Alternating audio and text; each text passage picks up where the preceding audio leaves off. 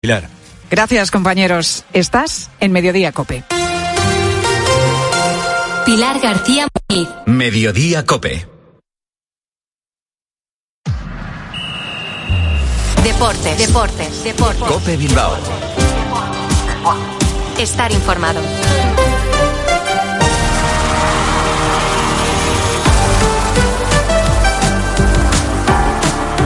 Hola, ¿qué tal? Arracha León, muy buenas, 15 horas 25 minutos. Soy Álvaro Rubio y en nombre de toda la redacción y de la parte técnica, les doy la bienvenida a este ratito de Radio Deportiva que les ofrece la cadena COPE en un 16 de febrero que viene marcado por el entrenamiento del Athletic, por la rueda de prensa de Unai Gómez, por el partido de la Morevieta el próximo domingo en Huesca, porque Euskaltel y Euskadi va a estar en la próxima Vuelta a España. Enhorabuena para ellos, por supuesto también en la Ichulia. Les contaremos todo lo que está pasando en el mundo del ciclismo. Les hablaremos también de baloncesto, porque el equipo de Guernica va a jugar mañana en la SEU, que tenemos un montón de cosas, así que vamos por orden, y la primera es el Athletic. Puertas y persianas Suachu. En Recalde les ofrece la actualidad del Athletic.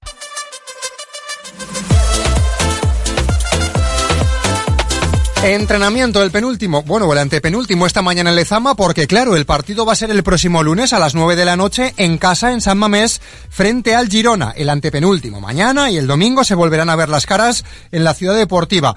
Nico Williams, Guru y Dani Vivian con el grupo. Sánchez ha tocado el balón, pero no ha entrado en la dinámica de grupo.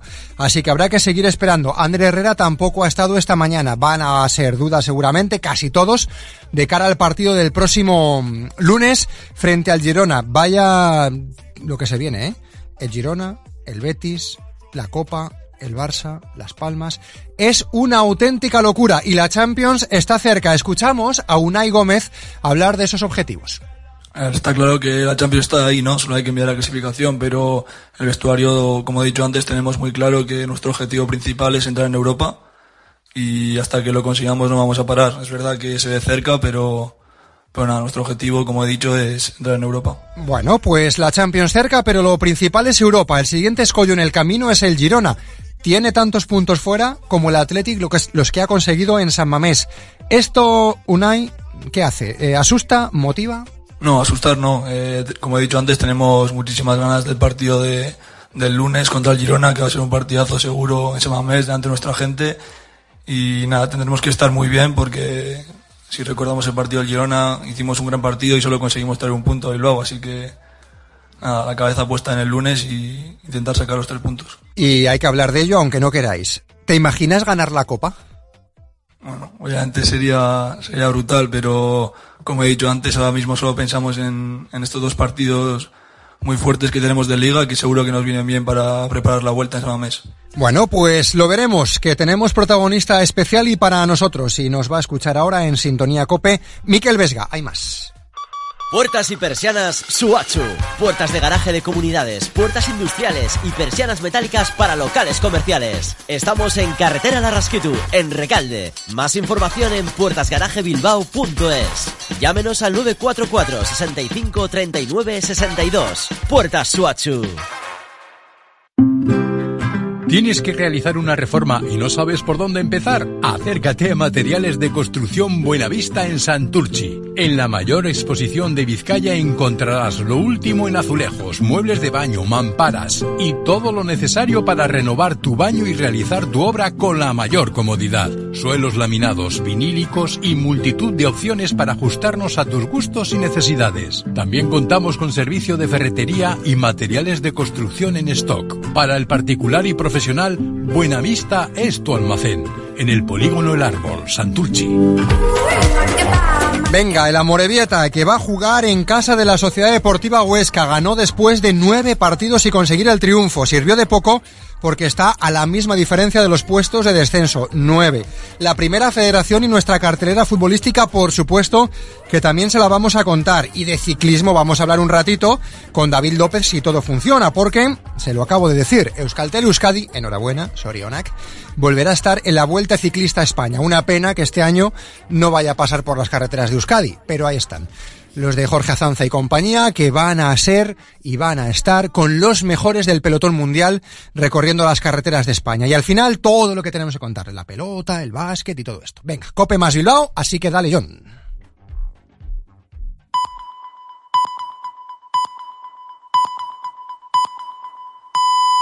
Son las tres y media, las dos y media en Canarias.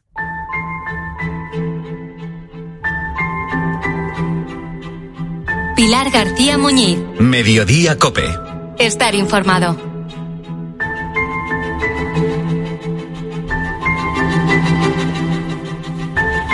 Una conocida montañera mexicana llamada Carla Willock dijo hace unos días que las montañas no se conquistan.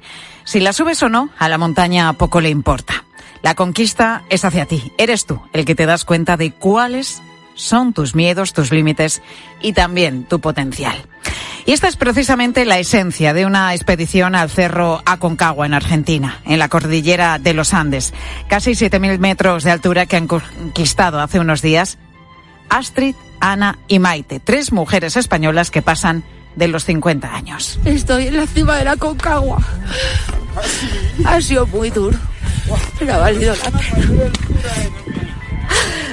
Es Maite pariente en el momento en el que corona la montaña, emocionada y feliz por haber llegado a lo más alto. Pero conseguirlo no ha sido fácil.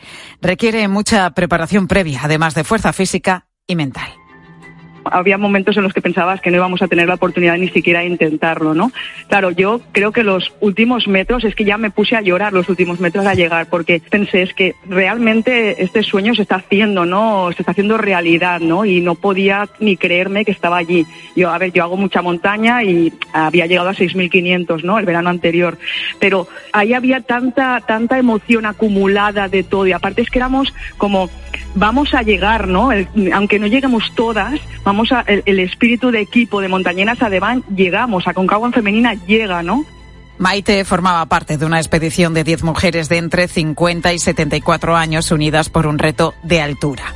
No todas alcanzaron la cumbre de la montaña, solo lo hicieron nuestras tres protagonistas, pero todas sí que llegaron a su propia cima, marcada por la superación personal.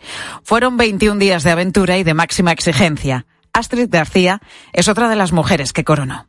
Mira, yo cuando fui, que fui después de la Concagua, todo me quería llevar a la cordillera, no quería despegarme de ella y lo mejor que pude hacer fue ir a ver la película de Bayona y ahora tengo una mezcla mental entre la Sociedad de la Nieve y nuestro grupo de amigas en el Aconcagua. Claro, la Sociedad de la Concagua. Un lío para siempre.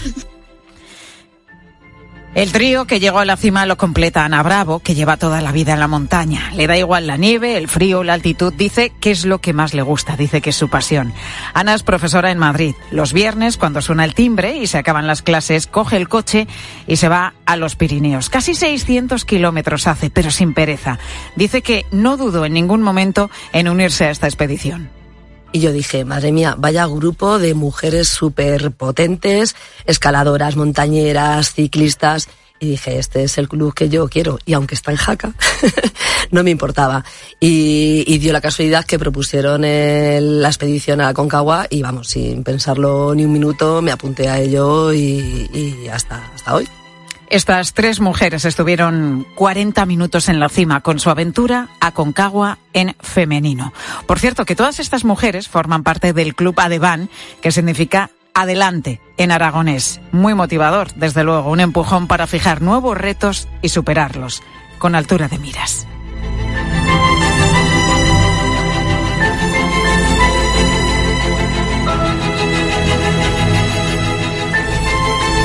Pilar García Muñiz. Mediodía Cope. Estar informado.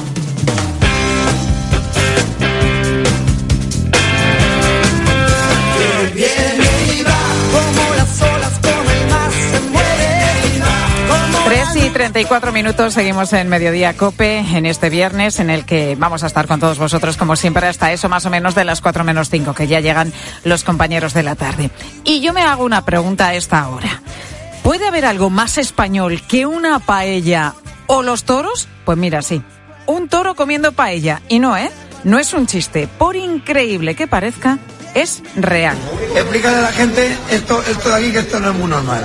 Pues nada, que le tenemos aquí que le vamos a apuntar a Masterchef. ¿Me entiendes?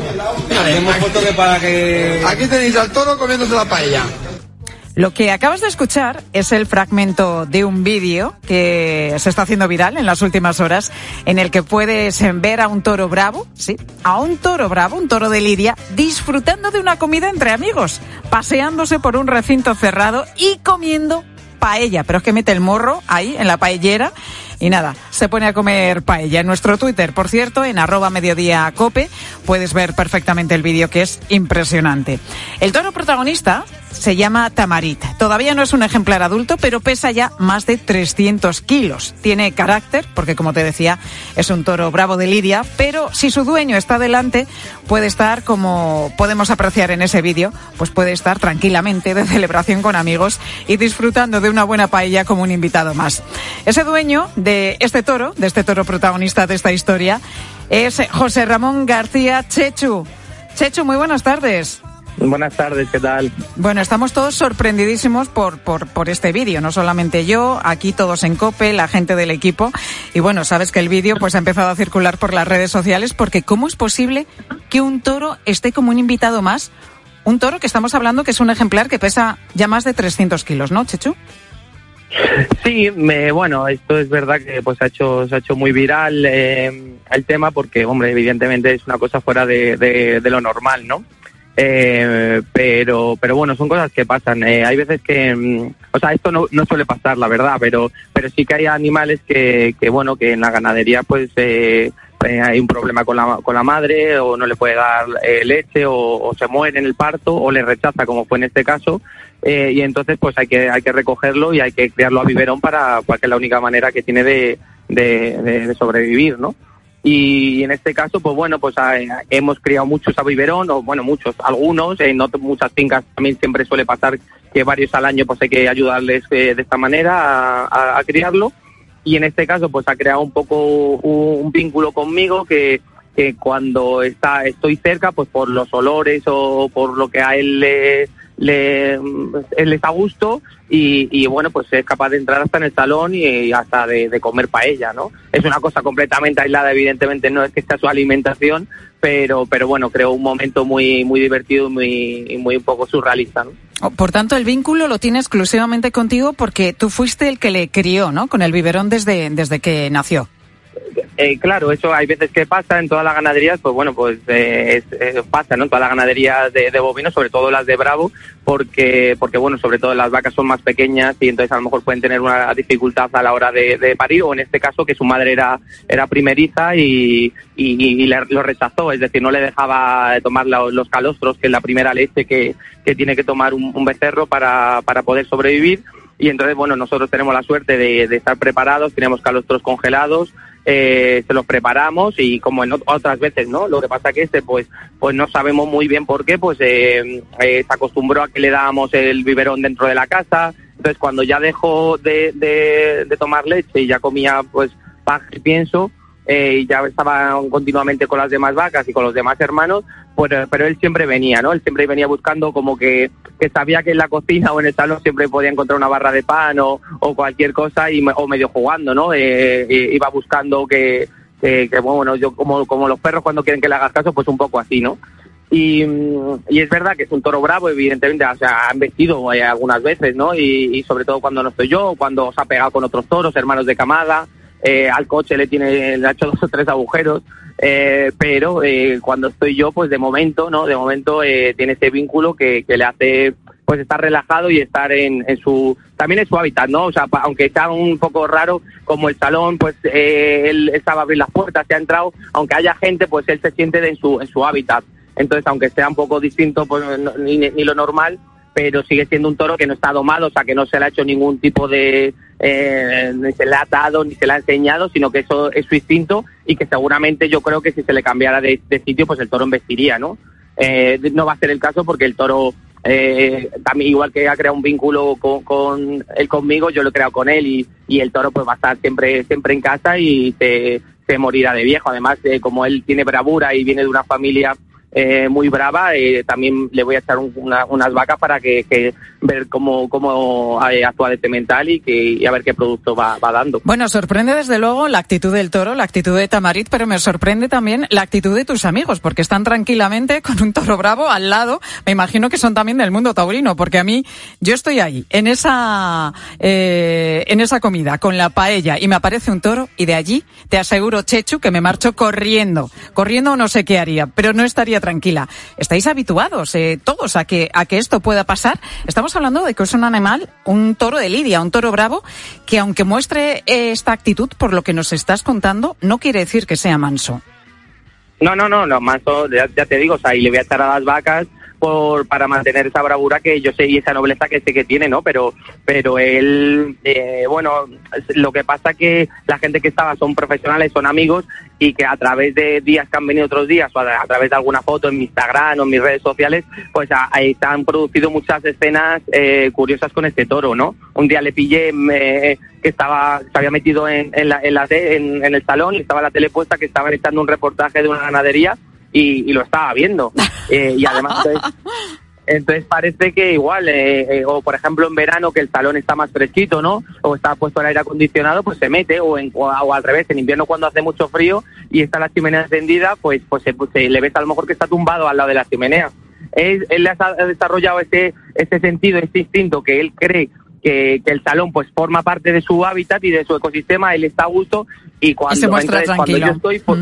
Exactamente, ¿no? Eh, pero bueno, eh, el otro día, por ejemplo, hemos tenido va- varios sustos, eh, entonces lo- los que me, lo- los amigos pues lo saben, ¿no? Y lo- eh, hay veces que los, los cuando grabamos, porque al final no podemos estar haciéndole, podríamos hacer un reality show solo a este toro y sería seguro que, que estaría todo viral, ¿no? Pero bueno, claro, nosotros al final lo, lo damos mm, como normal y entonces algunas cosas sí que nos llaman eh, mucho, o incluso alguna vez que yo he estado toreando alguna alguna vaca en la finca eh, entrenando, pues eh, él está metido cuando era más pequeño, se metía por el burladero y entraba y se quedaba mirando a ver cómo estaba toreando. Y era una cosa súper eh, curiosa, ¿no? Que él está a dos metros como viendo cómo yo estaba toreando y, y él no embestía, evidentemente, y él lo miraba incluso una vez que casi me coge la vaca y él fue como a defenderme, ¿no? Eh, él tiene un instinto fuera de lo normal. El otro día también se nos eh, a, un, amigo mío rejonador que estaba aquí preparando eh, la cuadra de caballos, Ginés Cartagena, pues se, se la arrancó porque eh, y, y él se pensaba que estaba jugando y se la arrancó, que tuvo que salir corriendo y, tirarse encima de,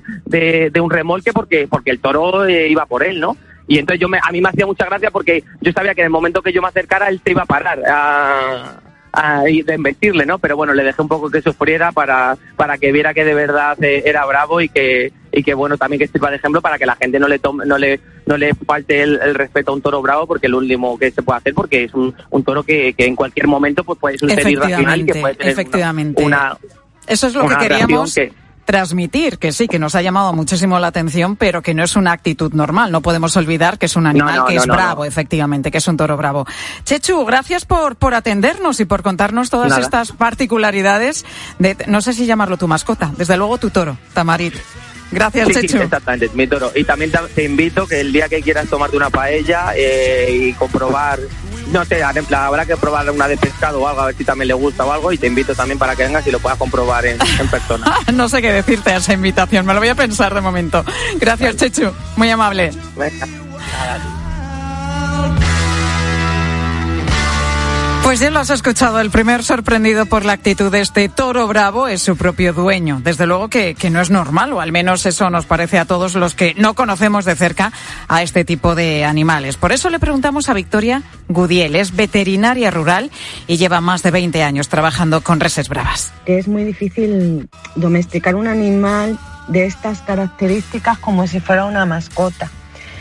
He visto toros de lidia comiendo de la mano del mayoral tranquilamente en el campo, donde ellos no se sienten ni en peligro ni atacados.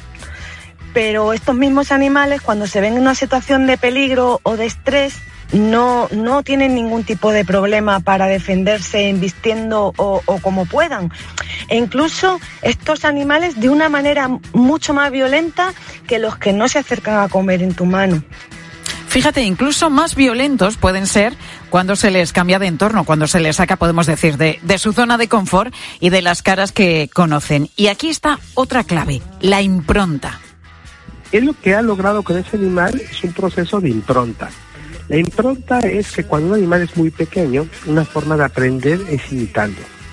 Entonces, cuando el animal es pequeñito, se fija en la atención en algo, o normalmente en alguien, que le resulta próximo, le da de comer, ¿vale? Es más o menos parecido. Reemplaza, al no tener madre, la reemplaza por quien le da de comer. Genaro Miranda es profesor y especialista en comportamiento animal de la Universidad de Zaragoza.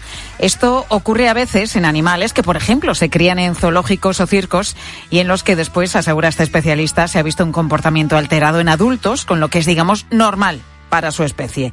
Además, los miembros de la familia de los vacunos reconocen caras, expresiones y hasta emociones, fíjate, por lo que desde el punto de vista científico sí tiene explicación. En cualquier caso, esto no es común y además hacen esta advertencia pues hay comportamientos innatos, eh, sobre todo en la, en, la, en la, época reproductiva y en la época este, ya adulta, en las que los animales pues tienen una, un comportamiento este, adaptado a la naturaleza. Entonces los accidentes son muy habituales, eh, más habituales de lo que se cree. Es decir, el que sea manso, puede ser que sea manso con una persona, si tuvo más socialización con más personas, con varias personas, pero no, eso no garantiza que no pueda atacar a alguien. Es decir, que nunca podemos fiarnos de ningún animal salvaje, por manso que, que parezca, porque su naturaleza y su instinto es el que es salvaje.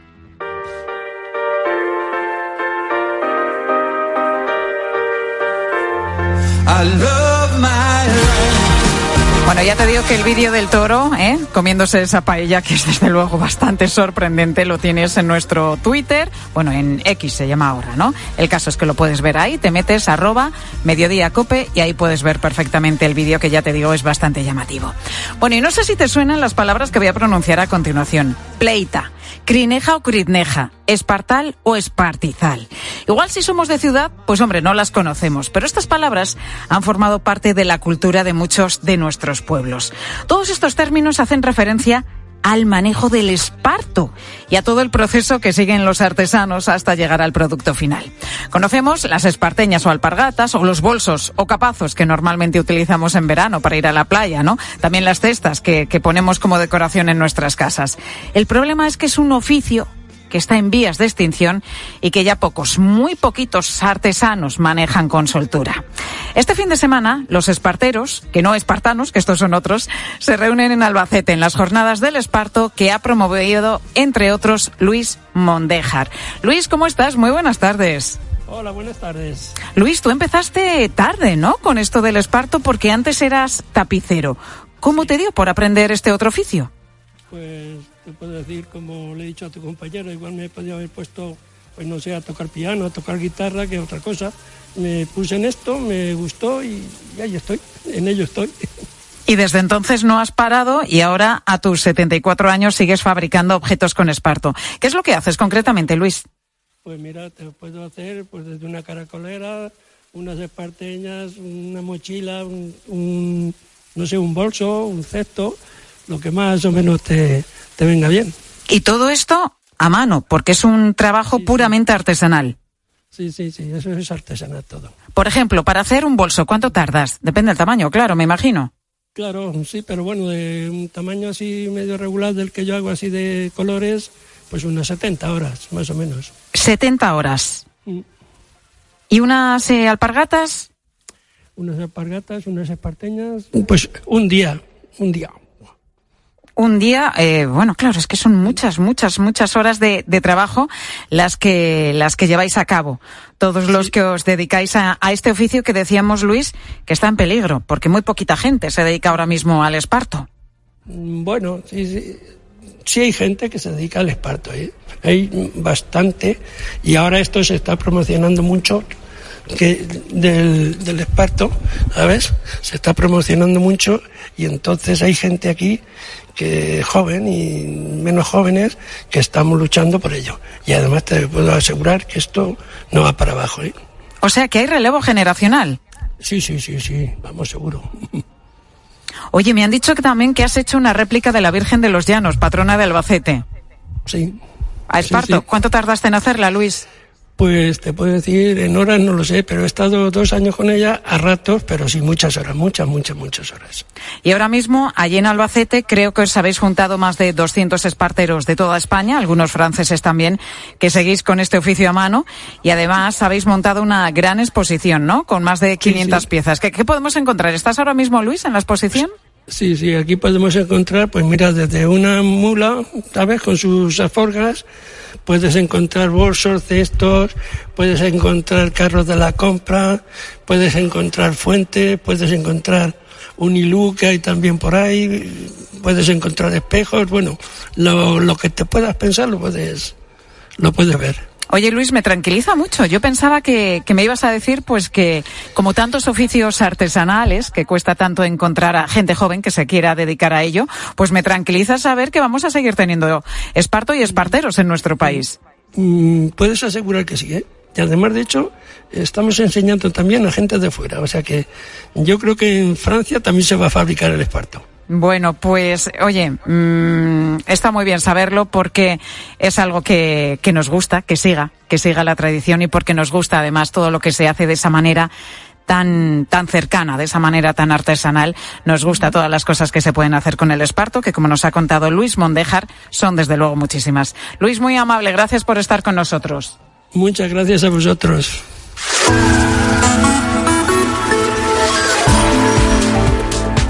En las últimas horas, uno de los protagonistas ha sido Mbappé, que ya ha dicho que se marcha, ¿eh? que se marcha del Paris Saint Germain. Y esta vez parece que es la definitiva, ya lo había dicho hace eh, un par de años, pero no, que dice que ahora ya sí. Cuando termine en junio el contrato que tiene con el equipo parisino, dice que ya dice adiós. Se marcha en definitiva. Y sobre las marchas, os preguntábamos a vosotros, los oyentes hoy de mediodía, ¿cómo te marchas tú de los sitios? ¿Eres de los que se va despidiendo de todo el mundo, tarde lo que tarde, o de los que discretamente se marcha la francesa, hace una bomba de humo y vamos, que no se despide nadie. Correas, tú más de una bomba de humo ya sé que has hecho. Yo totalmente. Yo soy como un ninja. Llego allí, tiro la, tiro bomba de humo y a mí nadie me ha visto. Luego siempre me lo dice, eh, macho, ¿dónde te es que, ayer? es que influye mucho dónde te encuentres y con quién te encuentras. Estás en Sí, una boda, total, si te total. tienes que despedir de todo el mundo, dices, hecho aquí, vamos, llego hasta el amanecer, casi hago bomba de humo, ¿no? Sí, totalmente. Hombre, si estás con dos o tres personas, pues lo normal es despedirse. Por supuesto, ante todo la, la educación, ¿no? ¿Qué nos han dicho los oyentes? Pues mira, eh, nos cuenta Pepi que ella es una de las que se suele despedir, pero ¿hay alguna vez que eso sí se ha pirado sin que se entere nadie? Sobre todo si es una fiesta o una cosa así, porque claro, todos insisten que me quede, quédate, hay que ver que aburría, que no sé qué, no sé cuánto, que, que no es por aburrimiento, sino porque estoy cansada y me quiero ir. Yo le regañaba a mi marido porque él cogía y se iba a la francesa, como vosotros decís. Y a mí yo decía que eso era una falta de respeto. Y tengo que reconocer que alguna vez lo he hecho. Y no está bien, yo pienso que no está bien, pero bueno, lo reconozco. Hombre, bien, bien no está, pero tú imagínate que estás en una boda y que te Es tienes que es despedir eso, ahí de 40 cumpleaños, personas. con mucha gente. Claro. La, la multitud te arropa y eso hace que te diluyas, ¿no? Que te puedas ir, eh, me voy al baño y ya, la ya, papá, te vas a por el abrigo si es que lo has dejado en el ropero y te marchas. Sobre todo porque tardan un rato en echarte en falta con tanta gente, sí. pero bueno. Bueno, Emma tiene 93 años, atención Pilar. Qué bueno, y Emma. después de todo lo que ha vivido, dice que tiene una táctica perfecta. ¿Me despido o no me despido? Depende de, de quien me tenga que despedir o no. A lo mejor no me apetece despedirme de los que están. Directamente dice, a ver, esto es como me cae, no, me apetece, no, me piro. Después de 93 años, yo Hombre, creo con Emma, que 93 años, Emma, ¿verdad? Haces lo que te da la Lo tienes gana. bastante fácil, te lo puedes permitir. Marisa dice que en general se despide por educación, pero cuando tiene ciertos planes y no quiere que se entere todo el mundo, Por ejemplo, cuando me fui de mi país, me fui de Venezuela y ya no iba a vivir más allí, pues realmente no fue que no me despedí de nadie, pero intenté que solamente se enterara pues la gente que estaba involucrada, las personas más importantes. No era algo que le estaba comunicando a todo el mundo, a pesar de que era una decisión trascendente y ya no iba a vivir más en mi país. Claro. eliges, bueno, pues a las personas más importantes. Hay- las de tu hay entorno. circunstancias. Sabes que ahora la tecnología ayuda también. Por ejemplo, te marchas de, de tu comunidad de vecinos o te marchas de tu trabajo y mandas un WhatsApp de estos de, sí. ¿no? Pues se lo mandas a todo el mundo y ya está. Y te- Es que eso de marcharte por un WhatsApp. Nada. Sí, la pero francesa bueno, digital se la puede francesa digital te despides de los cercanos, pero dices que se lo dices a toda la empresa, pues a lo mejor a otros que no son tan cercanos, pero te apetece Sí. comunicárselo. Digo yo, es Sí, una sí, opción, totalmente, ¿no? totalmente. Pues les mandas el clásico WhatsApp que cambia solo el nombre y ya Eh, está. efectivamente, y así queda, vamos, estupendamente. Otra opción. Bueno, si, si tú lo piensas, Robert dice que depende mucho eso de marcharse sin que nadie te vea del entorno en el que te encuentres. En un entorno profesional intento despedirme de todo el mundo y ser educado. Y en un entorno así de, ocio, pues suelo ser el que hace una bomba de humo, efectivamente, por pura pereza de despedirme de todo el mundo. Pues Robert, si es que nos pasa a todos. La bomba de humo pues está a la orden del día. Yo te creo que todos hemos hecho bombas de humo en alguna ocasión. Pilar Cisneros, muy buenas tardes. Uy, ¿qué ha hecho bomba de humo? Nuestra compañera. Se ha marchado. Vamos, y vamos a conectar con ella para que nos contase pues eh, los asuntos que van a contar enseguida los compañeros de la tarde. Pero mira, hablando de bomba humo, ¿a qué nos ha dejado? Pues nada, te dejamos con ella, con el silencio, con Pilar Cisneros y Fernando de Aro. La radio continúa con la tarde de Cope.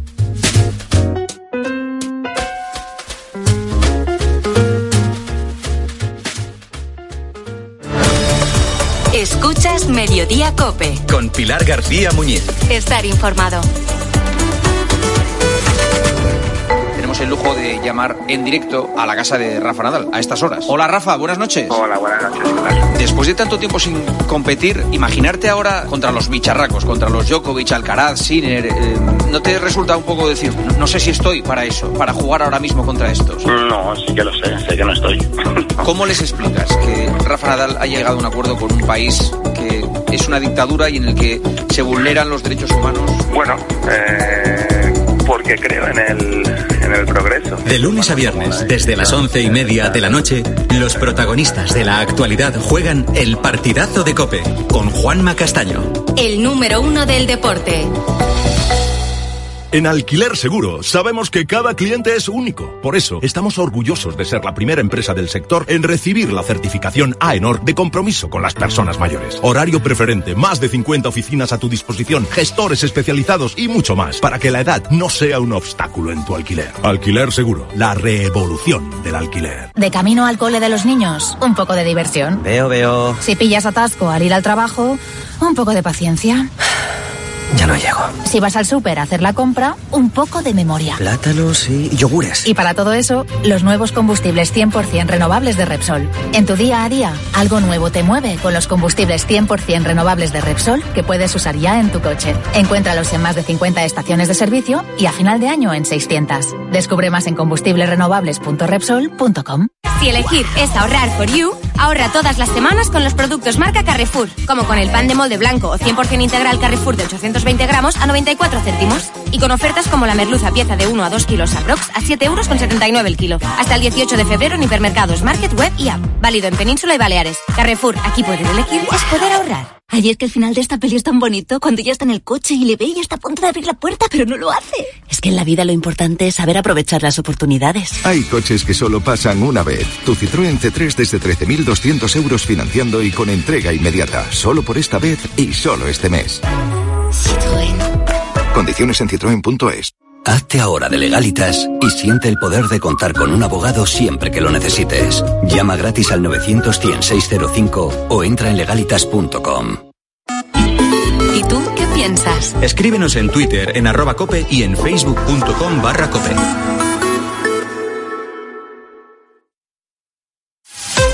Elige tu Cope Bilbao. 97.8 y Cope Más 95.1 FM. Cada vez más naranjas saben así, porque no todas reciben el cariño de una familia. Una gran naranja solo es posible cuando hay pasión y cuidado por cada detalle. Solo es posible cuando detrás tiene una gran familia. Naranjas Fontestad, el valor de ser familia. Que nos enciende la sangre. La banda sonora de una España de barrio, gente de conciertos. Los Chichos. Gira despedida 50 años. Hasta aquí hemos llegado. Bilbao, 2 de marzo, ya la venta en el corte inglés. ¿Alguna vez has sentido que dejas de ser protagonista de tu propia historia? Es hora de retomar el control.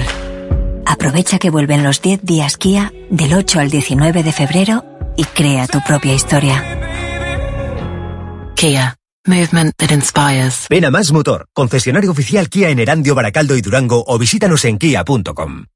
Cope Bilbao y Bodega Sanza te regalan 5 estuches de vino con 3 botellas. Veronia y Chardonnay Viñas del Vero, de Bodegas González Vías. Solo tienes que enviarnos un correo a bilbao.cope.es y respondernos a esta sencilla pregunta. Menciona al menos 3 grupos bodegueros cuya distribución corre a cargo de Bodega Sanza. Si tu respuesta es correcta, podrás ganar uno de los 5 estuches de vino distribuidos por Bodega Sanza que sortearemos. También puedes participar a través de la web de Cope Euskadi. ¡Suerte!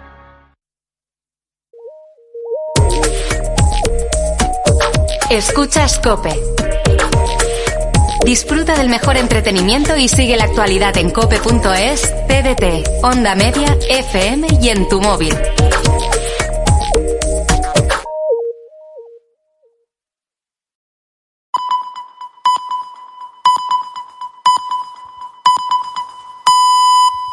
Las 4 de la tarde, las 3 en Canarias.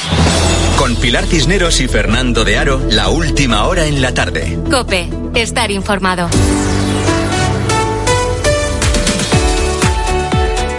Muy buenas tardes a la gente gente. Naval, Salgamos a la calle por nosotros mismos, por nuestros derechos, por nuestro futuro, por el hecho de que no queremos perder otros seis años. Así hablaba Navalny. Navalny eh, podría haber tenido quizá una vida más larga. En 2011 se convirtió en el líder de las protestas contra el gobierno, contra el gobierno de Putin. Putin, la gente de Putin, eh, lo quiso envenenar, lo quiso envenenar en 2020 y eh, los alemanes se lo llevaron a Berlín para curarlo. Y consiguieron curarlo, consiguieron curarlo, pero él quiso volver a Rusia, quiso volver a Rusia y lo hizo en enero de 2021 sabiendo que en Rusia no le esperaba nada bueno. Desde 2021 eh, Navalny estuvo preso, hace algunas semanas desapareció y había aparecido hace unos días en una prisión por llamarla de alguna manera, porque más que prisión era y es un infierno, una prisión de máxima seguridad en el círculo ártico de Rusia. Dice ahora el gobierno de Putin que eh, salió a dar un paseo y que eh, se desmayó y que eh, luego no hubo manera de reanimarlo y que esta es la causa de su muerte. Es decir, traduciendo lo que dicen las autoridades rusas, Putin ha asesinado a Navalny. Este es Putin, este es Putin. Eh, Desde hace dos años sabemos que Putin es alguien que invade países, es alguien que no tiene respeto alguno por la vida. Dice ahora Puigdemont en un tuit que lo que ha hecho Putin con Navalny muestra la debilidad de Putin. Bueno, pues no debía de tener muy clara la debilidad de Putin, Puigdemont, cuando quiso negociar con él. Este domingo, a partir de las ocho y media de la tarde, te ofreceremos un programa especial para contarte aquí en COPE todo lo que da de sí la noche electoral gallega. ¿Se volverán o no se volverán a equivocar las encuestas que le dan al PP mayoría absoluta? La mayoría eh, absoluta del PP, bueno, es eh, el asunto del que estamos pendientes, pero no será el único asunto del que estemos pendientes este domingo. Hay otra pregunta importante. ¿Qué va a pasar con Sumar?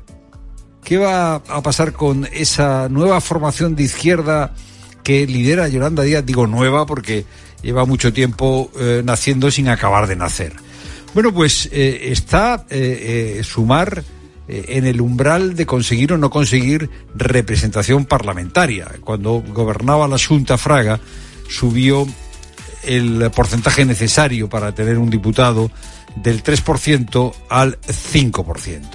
Bueno, vamos a ver si Sumar consigue en Pontevedra un diputado. Claro, es que Sumar es una coalición de partidos y Sumar no ha tenido el apoyo en estas elecciones de los partidos que en otras comunidades autónomas forman Sumar.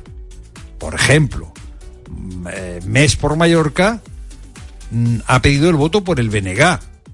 Eh, Compromís o la Chunta Aragonesista, partidos todos estos de la coalición Sumar no han pedido el voto para sumar.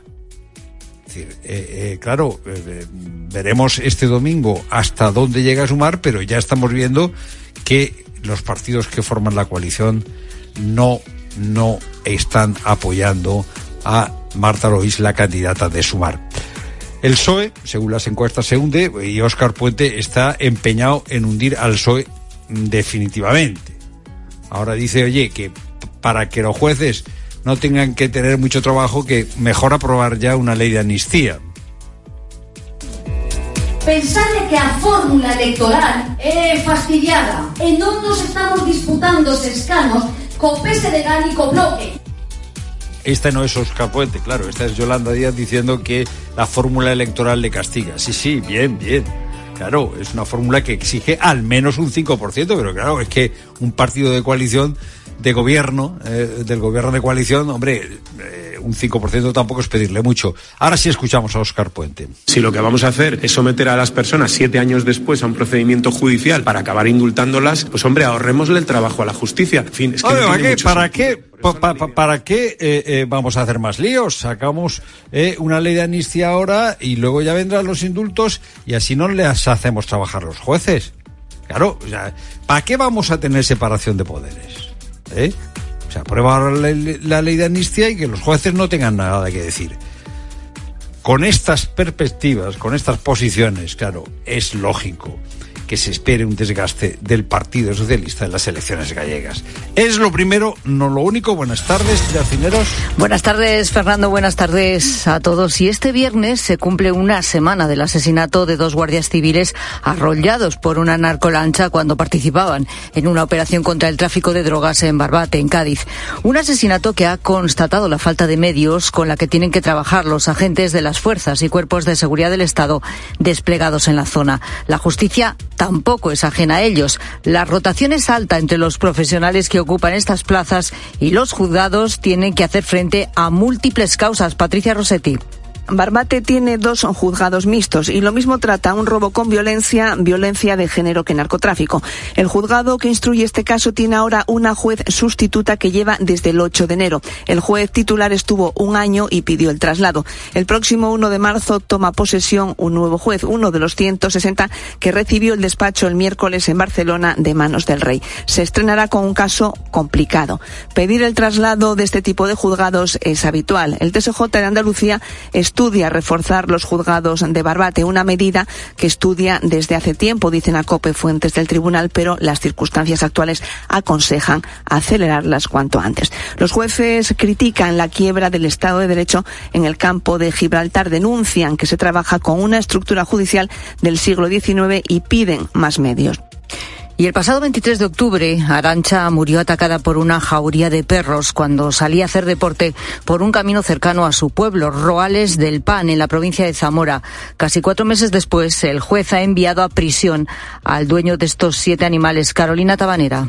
El juez además ha ordenado el sacrificio inmediato de los animales. Se entiende que los hechos revisten los eh, caracteres de un delito de homicidio castigado con penas de más de dos años de prisión y considera que existen elementos para creer responsable criminalmente del mismo al investigado. La prisión provisional resulta necesaria para evitar la fuga teniendo en cuenta las penas eh, que lleva aparejadas este delito. El pastor tiene antecedentes administrativos por dejar en más ocasiones a perros peligrosos sueltos sin estar para controlarlos y nada impide que vuelva a cometer hechos similares, se argumenta, pues eh, sigue teniendo la misma profesión. Los canes además no tenían seguro y atacaron a la joven en un camino público muy transitado. Y hace diez días, el bloque de pisos situado en el número 9 de la calle Canigó de Badalona, en la provincia de Barcelona, se venía abajo, causando la muerte de tres de sus vecinos. Un derrumbe que se achaca a la deficiencia de sus materiales, pero que no se ha quedado ahí. El edificio anterior, el portal número 7, ha sido esta semana desalojado. El motivo, varios vecinos han detectado algunas grietas en sus viviendas. Técnicos del Ayuntamiento catalán trabajan en una inspección que determine si hay riesgo de que este segundo inmueble se venga abajo. El temor es palpable en el resto de la calle. Carlos es uno de los vecinos del edificio siguiente, el número 5, y así nos lo ha contado a COPE. Por la noche escucho un ruido y ya tengo con los ojos, duermo con un ojo abierto y un ojo, cerrado, porque esto te asusta verdaderamente. Porque primero fue el 9, ahora si viene el 7 y claro, yo vivo en el 5, quieras o no, pues te está un poquito asustado. porque si fueron tres vidas ya esperemos que no ser nada más. Y ya hay sanción para el atleta español Mocatir, Ignacio Arzuaga. La unidad de integridad del atletismo ha hecho pública la decisión hace pocos minutos. José Luis Gil nos amplía la información. Esperaba Katir ha sido sancionado con dos años de inhabilitación por ausencia en tres controles antidopaje. La sanción abarca del 7 de febrero de 2024 al 6 de febrero del 2026. El atleta puede presentar ahora recurso ante el TAS, el Tribunal de Arbitraje del Deporte, pero su presencia en los próximos Juegos de París este verano parece ahora mismo un imposible. En cuanto a fútbol, a las 9 de la noche hoy arranca la vigésimo quinta jornada de primera con un Villarreal Getafe. Ambos equipos en la zona media de la tabla buscarán la victoria para acercarse poco a poco a los puestos europeos. Sin embargo, la gran noticia del fútbol en estos momentos es el anuncio de Mbappé al PSG de abandonar el club como gente libre a finales de este verano. Luis Enrique ha hablado en rueda de prensa y ha dicho que no dará su opinión hasta que las dos partes implicadas lo hagan. En baloncesto, a las 6 de la tarde, Barça y Manresa se juegan un puesto para las semifinales de la Copa del Rey. Unicaja y Lenovo Tenerife lo harán a las 9. La narración en tiempo de juego y por último en la vuelta Andalucía, Van se ha convertido en el campeón más atípico en la historia de esta competición tras anunciarse que no habrá más etapas por la falta de efectivos de seguridad y ganar la contrarreloj de hoy. Juan Ayuso ha quedado segundo. Es tiempo ya para la información de tu COPE más cercana. Pilar Cisneros y Fernando de Aro. La tarde.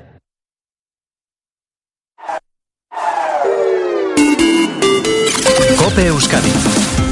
Saludos en esta jornada de viernes en Euskadi con descenso de las temperaturas con temperaturas máximas que no van a superar los 15 grados en la costa y los 13 grados en el interior aunque ha habido lluvia por la mañana, por la tarde ya no va a llover, se van a abrir claros y además el viento que soplará del oeste, noroeste, va a ir también perdiendo fuerza. Osakidecha reforzará su plantilla de atención primaria con 329 médicos de familia y 50 pediatras que le van a permitir dotarse de facultativos en especialidades en las que la gran demanda de profesionales constituye un problema global en Europa y también en Euskadi. El plazo para la toma de posesión de estas 12 categorías será del 21 de febrero al 20 de marzo y la incorporación efectiva al nuevo puesto de trabajo se producirá al día siguiente según ha informado Sakirecha. Así terminamos.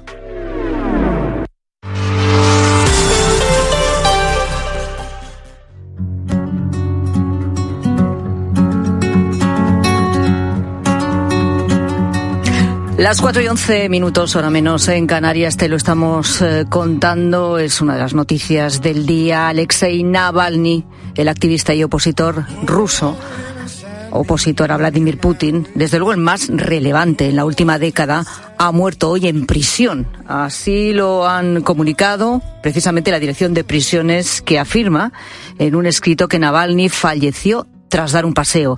Añaden también que se llevaron a cabo todas las medidas de reanimación necesarias y que no dieron resultados positivos. Navalny tenía 47 años y cumplía varias penas de cárcel. Siempre había algún motivo en la Rusia de Putin para encarcelar a Navalny.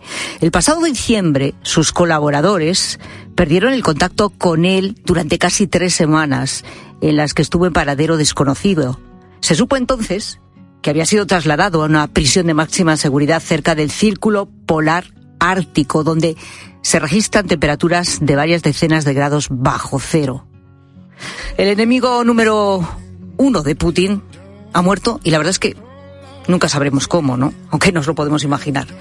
Se hizo reconocido entre la opinión pública durante las elecciones de 2011 con varias publicaciones virales en un blog donde denunciaba la corrupción cercana a Putin. Ayudado sobre todo por su gran carisma, supo liderar a miles y miles de jóvenes, a los que además consiguió sacar a la calle gritando y pidiendo libertad.